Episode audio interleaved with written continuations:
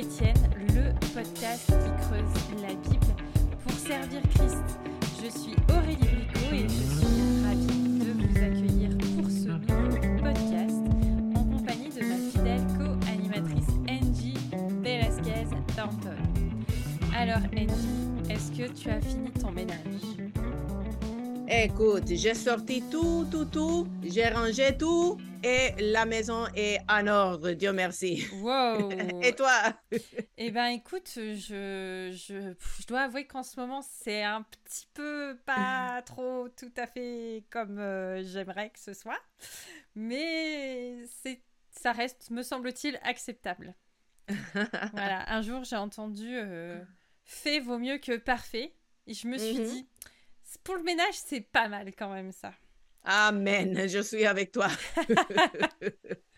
Quand je dis sortir tout, je parle toujours de- euh, surtout de, les donations. Donc, je les amène à un centre qui reçoit les donations pour euh, vendre aux personnes nécessiteuses, y compris moi parce que je, je magasine chez eux. Euh, mais je me suis débarrassée de beaucoup de choses pour faire de la place pour euh, les nouvelles choses. Waouh, waouh, waouh, waouh, c'est bien, c'est très très bien. Moi, je me débarrasse euh, chez des gens en général. euh, ah, t'as des besoin de vêtements d'enfant? Bah tiens, voilà, hop, Hmm. hop là. Donc, si jamais hein, vous voulez rentrer dans le cercle des vêtements d'enfant, je, je connais ce, ce petit trafic. Alors, euh, aujourd'hui, nous allons euh, voir si tu es, Angie, une bonne épouse. Écoute, je ne suis pas certaine que ça va arriver dans ce podcast. C'est vrai? Bon, quand même. Alors, est-ce que tu peux nous dire pourquoi est-ce que la théologie biblique du mariage est un sujet qui te passionne? Ah, écoute, j'aime tellement la théologie et j'ai récemment donné une formation aux femmes enseignantes de la Bible sur comment trouver Christ dans toutes les Écritures. Et on a souligné les, différents thèmes de théologie biblique et on s'est arrêté sur euh, un, un des thèmes sur lequel on s'est arrêté, c'est le mariage. Et on voyait comment euh, ces différents thèmes de théologie biblique sont comme des fils conducteurs rouges qui nous mènent à la croix et, à la résurrection de Jésus-Christ. Et puis, pour passer de la théorie à la pratique, je voulais euh, m'attarder sur deux thèmes. Aujourd'hui, on va parler du mariage et la semaine prochaine de l'accouchement. Et je me suis dit que ces deux thèmes résonneraient euh, chez des femmes euh, qui sont notre cible, mais aussi chez, nos frères, pour, euh, pour la simple raison que c'est très biblique, ce, de quoi on parle. Et une fois que vous aurez, qu'on aura vu cela dans le texte, on, le reverra partout. Surtout si on n'avait pas remarqué auparavant combien ces thèmes apparaissent tout au long de l'écriture. Un outil qui nous avons pas encore euh, exploré dans le podcast et qui nous permet euh, de comprendre le message principal d'un passage ou bien d'un livre entier ou même de l'ensemble du canon de l'écriture, c'est ce que on appelle la tête et la queue, ou bien le début et la fin d'une unité, unité littéraire. Et euh, parce que ils servent de serre-livres qui maintiennent cette histoire en place et mettent souvent en évidence des thèmes importants qui seront continués, euh, contenus tout au long du corps du texte en question. C'est vrai qu'on voit ça, par exemple, dans euh, l'épître de Jude, euh, qui, on le rappelle, était le demi-frère de Jésus, qui commence et se termine en soulignant le thème de la préservation des saints par Dieu. Au verset 1, il est écrit Jude, serviteur de Jésus-Christ et frère de Jacques, à ceux qui ont été appelés, qui sont aimés en Dieu le Père et gardés pour Jésus-Christ. Et dans le verset 24, il conclut ainsi à celui qui peut vous garder de toute chute et vous faire paraître devant sa gloire irréprochable et dans l'allégresse. Alors, pourquoi est-ce que euh, ces deux euh, verbes gardés sont dans les, le, début et la fin de ce livre, en mettant euh, l'accent sur le fait d'être gardé par Dieu contre le danger des faux enseignants dans cette épître courte et percutante, je veux, Jude, hein, je, Jude, veut ainsi rappeler à ses lecteurs que son but n'est pas de les effrayer, mais de les affermir dans la foi. Vous avez été appelés, vous serez préservés de trébucher, mais à travers tout cela, vous devez encore combattre pour la foi. Et le mariage euh, est un thème qui est euh, utilisé comme un serre-livre, comme tu l'as dit, euh, dans d'autres endroits dans la Bible. Mais il s'agit là d'un exemple à un niveau un peu plus micro parce que toute la Bible, finalement, a un thème qui sert de serre-livre. Et c'est ce thème du mariage. La Bible s'ouvre sur l'union du premier Adam et de son épouse Ève, et elle se termine par l'union du second Adam, notre Seigneur Jésus-Christ, à son épouse, l'Église. Et le fait que ce thème soit présenté comme suffisamment important pour être inclus à l'ouverture et à la fermeture du canon signifie que nous sommes censés rester à l'écoute lorsqu'il apparaît dans le reste de l'écriture. En plus, nous devons y voir une signification bien plus grande que le simple mariage qui existe humainement parlant, on va dire, et, visuellement euh, parlant avec nos yeux, entre un homme et une femme. Mmh, tout à fait. Et, lorsque nous examinons n'importe quel thème de théologie biblique, c'est une bonne idée de réfléchir sur comment nous les trouvons dans les quatre euh, étapes euh, de l'histoire de la rédemption. Alors ces quatre étapes, on les rappelle, on l'a déjà vu dans d'autres podcasts, sont la création, la chute, la rédemption et la nouvelle création, qu'on peut aussi appeler consommation ou achèvement. Donc si on prend la première étape, le mariage à la création, on voit en Genèse 2, à partir du verset 23, le passage qui dit ceci. L'homme dit Voici cette fois celle qui est faite des mêmes os et de la même chair que moi. On l'appellera femme parce qu'elle a été tirée de l'homme. C'est pourquoi l'homme quittera son père et sa mère et s'attachera à sa femme, et ils ne feront qu'un. L'homme et sa femme étaient tous les deux nus, et ils n'en avaient pas honte. En parlant des deux êtres dans ce passage, qui deviennent une seule chair au verset 24, le texte suggère que le mariage est semblable à une alliance devant Dieu. C'est pourquoi dans Matthieu 19, 6, Jésus commente bien des siècles plus tard ce verset dont il est question. C'est pourquoi ce que Dieu a uni, que personne ne le sépare. Leur mariage à Adam et Ève était sans péché idéal. Ils devaient certainement jamais, jamais se disputer, jamais avoir un mot au-dessus de l'autre. Oh là là, le rêve incroyable. Exactement comme Dieu avait prévu l'union idyllique. Euh, et, euh, et ils remplissaient le mandat que Dieu leur avait donné de dominer, d'être fécond, de multiplier et de régner sur la terre. Leurs rôles sont différents parce que Adam est créé en premier et Ève est appelée ensuite à être son aide, son vis-à-vis, son allié, mais ils doivent néanmoins gouverner dans ce monde ensemble, en harmonie, en étant égaux en dignité et en valeur. Malheureusement, tout cela va complètement déraper euh, dans la suite du livre de la Genèse. Le mariage à la chute. Si on voit euh, ce qu'il est dit un peu plus loin dans Genèse 3, 15, nous voyons que l'harmonie entre Adam et Ève euh, commence à être un petit peu mise en difficulté. Je mettrai inimitié entre toi et la femme, entre ta postérité et sa postérité. Celle-ci t'écrasera la tête et tu lui blesseras le talon. Hmm. Oui, euh, cette rupture entre eux nous renvoie à la relation brisée entre Dieu et ceux qui portent son image. Mm.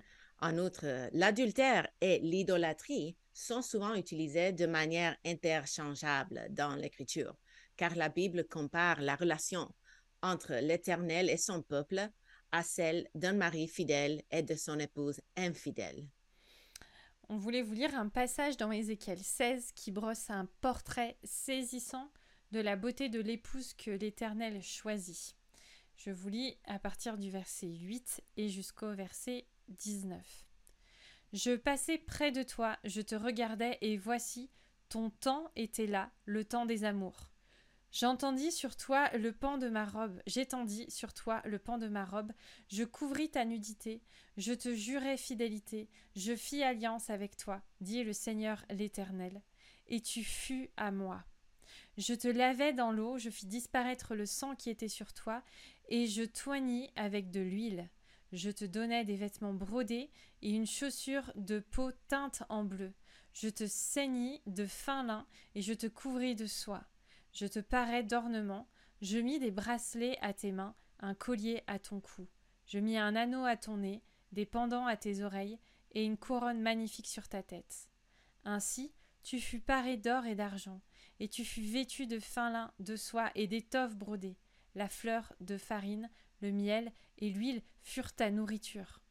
Tu étais d'une beauté accomplie, digne de la royauté et ta renommée se répandit parmi les nations à cause de ta beauté, car elle était parfaite, grâce à l'éclat dont je t'avais orné, dit le Seigneur l'Éternel. Mais tu t'es confié dans ta beauté, et tu t'es prostitué à la faveur de ton nom.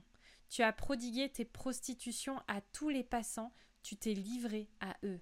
Tu as pris de tes vêtements, tu t'es fait des hauts lieux que tu as garnis d'étoffes de toutes couleurs, et tu t'y es prostitué. Rien de semblable n'était arrivé et n'arrivera jamais. Tu as pris ta magnifique parure d'or et d'argent que je t'avais donnée, et tu en as fait des simulacres d'hommes auxquels tu t'es prostitué.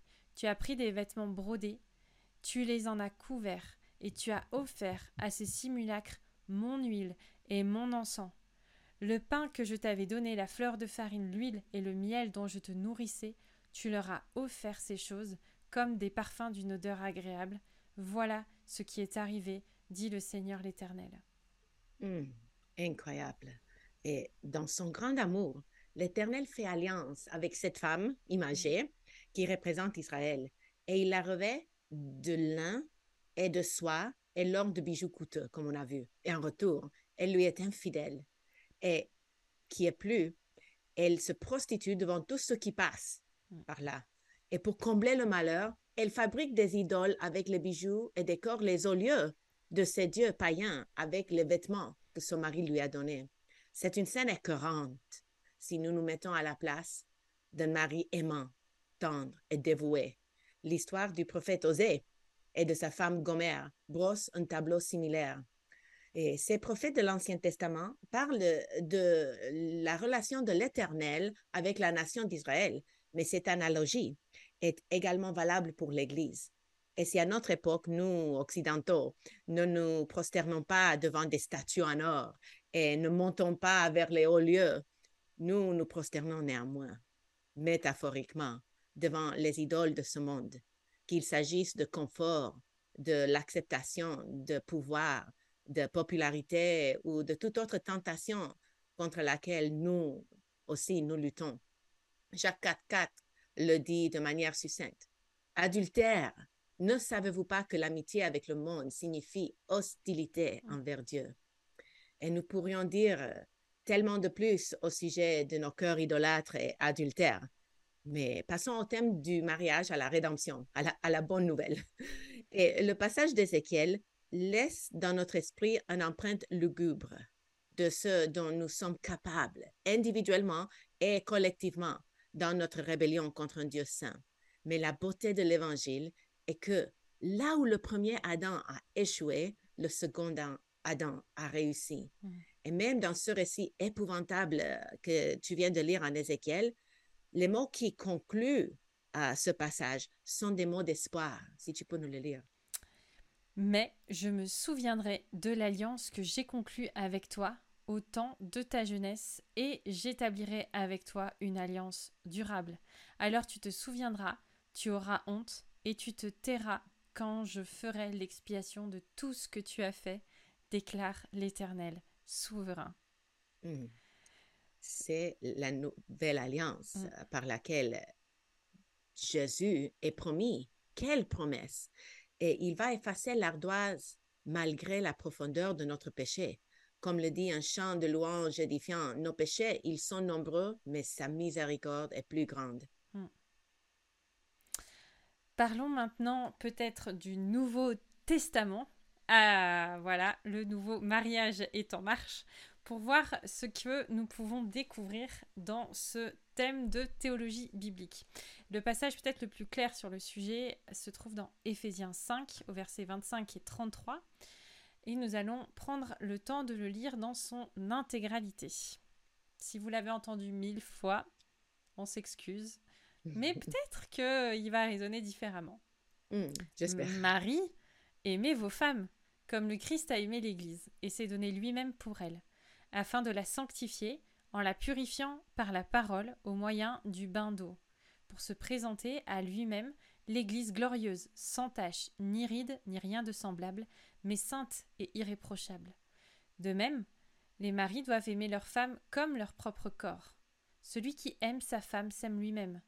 En effet, personne n'a jamais haï son propre corps, mais il le nourrit et en prend soin, comme le Christ le fait aussi pour l'Église. Car nous sommes membres de son corps. C'est pourquoi l'homme quittera son père et sa mère et s'attachera à sa femme, et les deux deviendront une seule chair. Ce mystère est grand, mais je parle en fait de Christ et de l'Église. Néanmoins, que chacun de vous aime sa femme, comme il s'aime lui-même, et que la femme respecte son mari. Hmm. Et souvent, nous disons que nous devons prendre un passage dans son contexte. Et dans le contexte du livre des Éphésiens, nous voyons que euh, au chapitre 1, verset 4, euh, il, il, est écrit que avant la fondation du monde, Dieu a choisi de racheter son peuple par son Fils. Cela signifie que Dieu a conçu le mariage comme une analogie hmm. qui reflète quelque chose qui avait déjà été prévu avant l'existence du monde le mariage de son fils avec son épouse l'Église. Écoutez cette citation tirée du livre de Dan Allender et Tremper Longman, Intimate Allies, euh, alliés intimes. Notre mariage est le reflet de notre mariage. C'est étonnant, mais notre relation avec Dieu est si intime qu'elle ne peut être comprise qu'à la lumière de la passion mmh. qui doit être partagée au sein d'une union matrimoniale. Et, tout au long de son ministère terrestre, Jésus utilise cette image pour souligner cette réalité. Et en Jean 3, à partir du verset 27, Jésus en parle. Jean répondit, Un homme ne peut recevoir que ce qui lui a été donné du ciel.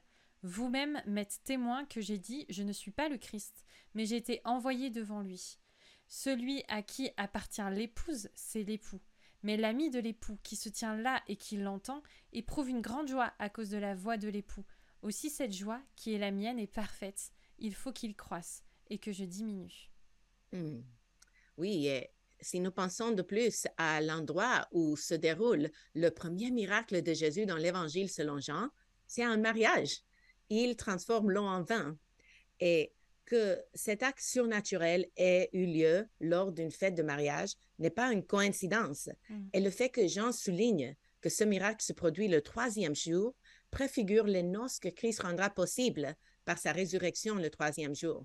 Et ce n'est pas le fruit de mon imagination. Euh, j'ai lu euh, un article dans Ligoniers, euh, le ministère de R.C. Sproul, qui soulignait cette représentation, car souvent le troisième jour, quand il est là et semble n'a pas de, de, place dans un récit est comme un murmure de la résurrection, comme un, un écho. Hmm. Oui. Et la largesse en plus de ce signe pour un bien non essentiel, comme le vin à un mariage, indique la nature généreuse du salut. Notre coupe déborde déjà et débordera éternellement. Hmm. Et cela m'amène au dernier chapitre de l'histoire de la rédemption le mariage dans la nouvelle création. Alors le thème de la théologie biblique du mariage atteint son crescendo dans les derniers chapitres de l'Apocalypse. Euh, et on, va d'abord aller dans Apocalypse 19, versets 6 à 9, où nous lisons les paroles exultantes de multitudes qui ont été invitées au banquet des noces de l'agneau. Je lis.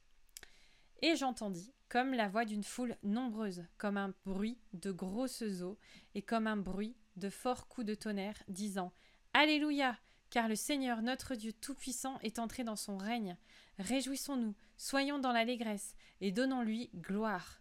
Car les noces de l'agneau sont venues, son épouse s'est préparée, et il lui a été donné de se revêtir d'un fin lin éclatant, pur, car le fin lin, ce sont les œuvres justes des saints. L'ange me dit Écris, heureux ceux qui sont appelés au festin des noces de l'agneau. Puis il me dit Ces paroles sont les véritables paroles de Dieu. Alors peut-être que ça peut être utile de comprendre ce que l'auditoire original comprenait des noces. Et euh, on va rappeler les trois étapes des noces. La première étape, c'est celle des fiançailles, où les parents signent un contrat officiel et où une dot est échangée. Cette étape de l'histoire de la rédemption est accomplie lorsque Christ paie le prix pour acheter notre rédemption à la croix. Ensuite, nous avons la deuxième étape qui se déroule généralement un an plus tard. Le marié et ses amis se dirigent vers la maison de la mariée dans une procession au flambeau à minuit où elle les attend avec ses jeunes filles. On pense notamment à la parabole des dix vierges qui y fait écho. Nous aussi, nous veillons et attendons la venue de l'époux car Jésus nous a appris que nul ne connaît le jour ni l'heure. Dans la scène, nous nous souvenons du sacrifice qui a rendu notre accès possible et nous anticipons ce grand jour. Et enfin, nous avons la troisième étape qui est le repas de noces lui-même, dont nous avons une vision dans Apocalypse 19. Les spécialistes ont des opinions certes différentes quant à la séquence exacte des événements de la fin des temps, mais ce n'est pas le sujet de notre podcast. Donc, nous verrons ça plus tard, euh, peut-être en, invitant euh, Florent Varac, par exemple. Alors, Envy, euh, comment est-ce que une vision biblique du... Non, comment la théologie biblique du mariage, on va plutôt dire ça comme ça, parce qu'on n'a pas parlé de tout encore sur le mariage, on pourrait faire encore trois ou mhm. quatre podcasts dessus. Mhm. Euh, comment est-ce que ça nous aide à mieux servir Christ aujourd'hui? Oui, d'abord en replaçant le sujet du mariage terrestre à sa juste place, nous nous rappelons que que nous ayons un mariage difficile ou merveilleux, un, bien meilleur mariage nous attend. Mm. Et si nous ne sommes pas mariés et que nous avons du mal à accepter cette réalité, nous pouvons nous consoler en sachant que l'union à Christ est maintenant et toujours mieux, plus grande et une, une plus euh, énorme joie que n'importe quel mariage que nous puissions euh, témoigner dans nos familles à mmh. l'Église. Il nous aide aussi à comprendre la nature de l'alliance de Christ avec nous, son peuple, et combien Christ nous aime. Et cela nous aide à mieux comprendre comment nous aimer en tant que mari et femme. Et, et, puis aussi, à une époque où le mariage traditionnel est remis en question, il nous rappelle le message le plus important que Dieu a voulu transmettre par le mariage. Nous devons montrer à un monde qui nous regarde l'amour, ce mystère de Christ et son Église et son amour sacrificiel qu'il s'est donné pour elle. Alors moi, je trouvais qu'il y avait quelque chose qui était euh, assez euh, intéressant de souligner. C'était aussi le fait que c'est Dieu qui a créé le mariage, c'est Dieu qui a l'initiative, c'est Dieu qui le définit. Et du coup, euh, il, nous donne ce cadre pour qu'on puisse vivre conformément à sa volonté. Et ça, me fait comprendre que dans notre société, et encore plus euh, au 21e siècle, euh, on, voit parfois le mariage un peu comme on veut. On vit le mariage un peu comme on veut. Et là, on a une parole qui nous dit, c'est moi qui crée le mariage. Euh, voici celle qui est hausse de mes os, chair de ma chair, et vous ferez une seule chair. il y a vraiment quelque chose dans laquelle Dieu nous dit, vivez euh, comme ceci. Et puis, c'est aussi euh, une joie. Dieu crée pour nous quelque chose pour que nous soyons joyeux, pour que nous puissions en profiter. Et c'est pas. Euh, je trouve que c'est parfois drôle de voir une forme de. pas de gravité, mais comme si voilà, le mariage, c'est quelque chose de sérieux et puis. on peut pas être trop trop joyeux ou trop voilà mais je pense qu'il faut faire la part entre le trop démonstratif Et, et puis le, ce qu'on vit à l'intérieur aussi ou dans l'intimité du couple. Dieu veut que nous vivions heureux. Si vous en doutez, relisez Cantique des Cantiques. il veut aussi que nous persévérions dans notre mariage et que nous soyons acteurs et non simplement spectateurs. Mm. Rappelez-vous, je, rappelle le livre que j'ai présenté euh, pour les cadeaux de Noël, euh, qui s'appelle euh, Tous les couples heureux ont leur secret. Si vous ne l'avez pas encore acheté, allez voir. Vous allez voir que finalement, peut-être que le bien-être dans votre couple, il peut aussi venir de vous-même. Dieu a créé le mariage comme aussi un moyen de grâce, parce qu'il nous a donné un modèle de ce qu'il attend d'un mariage.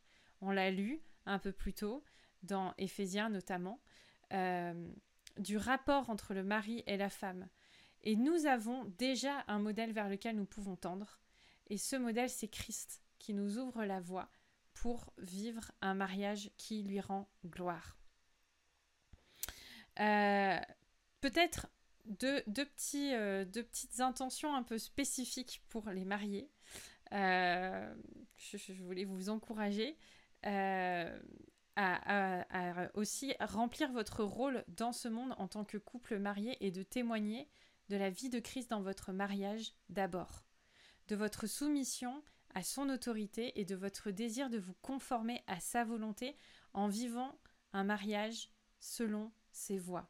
Cherchez à lui rendre gloire à lui d'abord. Et puis que le mariage, c'est pas seulement un statut social que nous devrions élever comme une bannière. Ouais, moi je l'ai eu.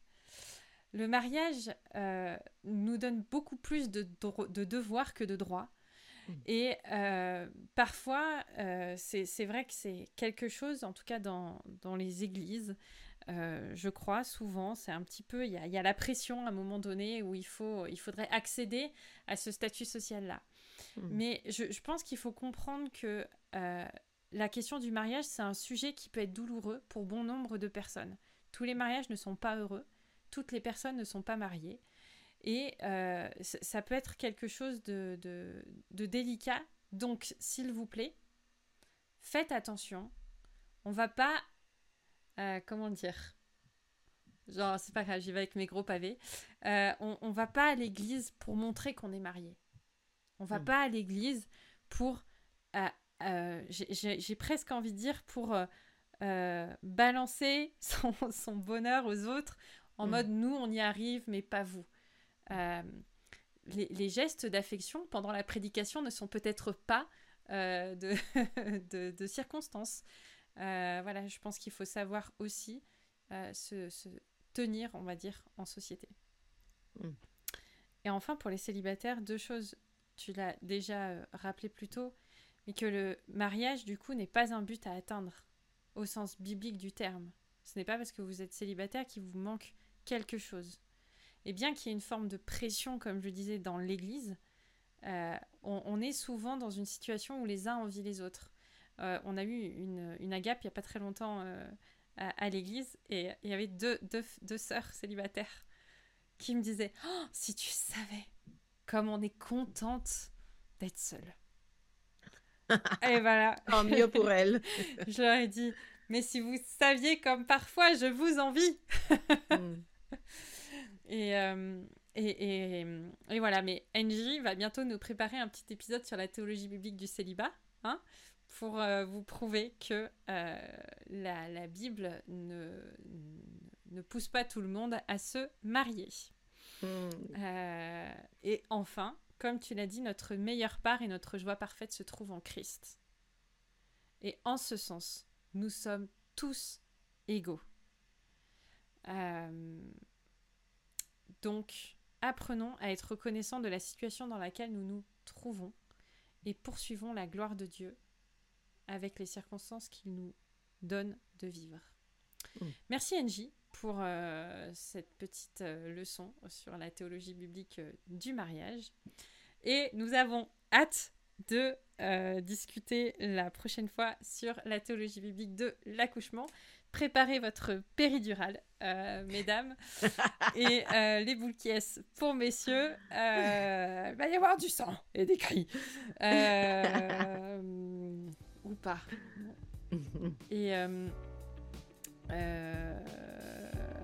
et on vous redit que vous pouvez poser nos questions si vous pensez que ce ce podcast n'était pas assez complet, euh, faites-vous plaisir. Vous pouvez nous écrire à chrétienne au singulier toutpoursagloire.com et vous pouvez aussi commenter ce podcast, le partager euh, s'il vous semble pertinent.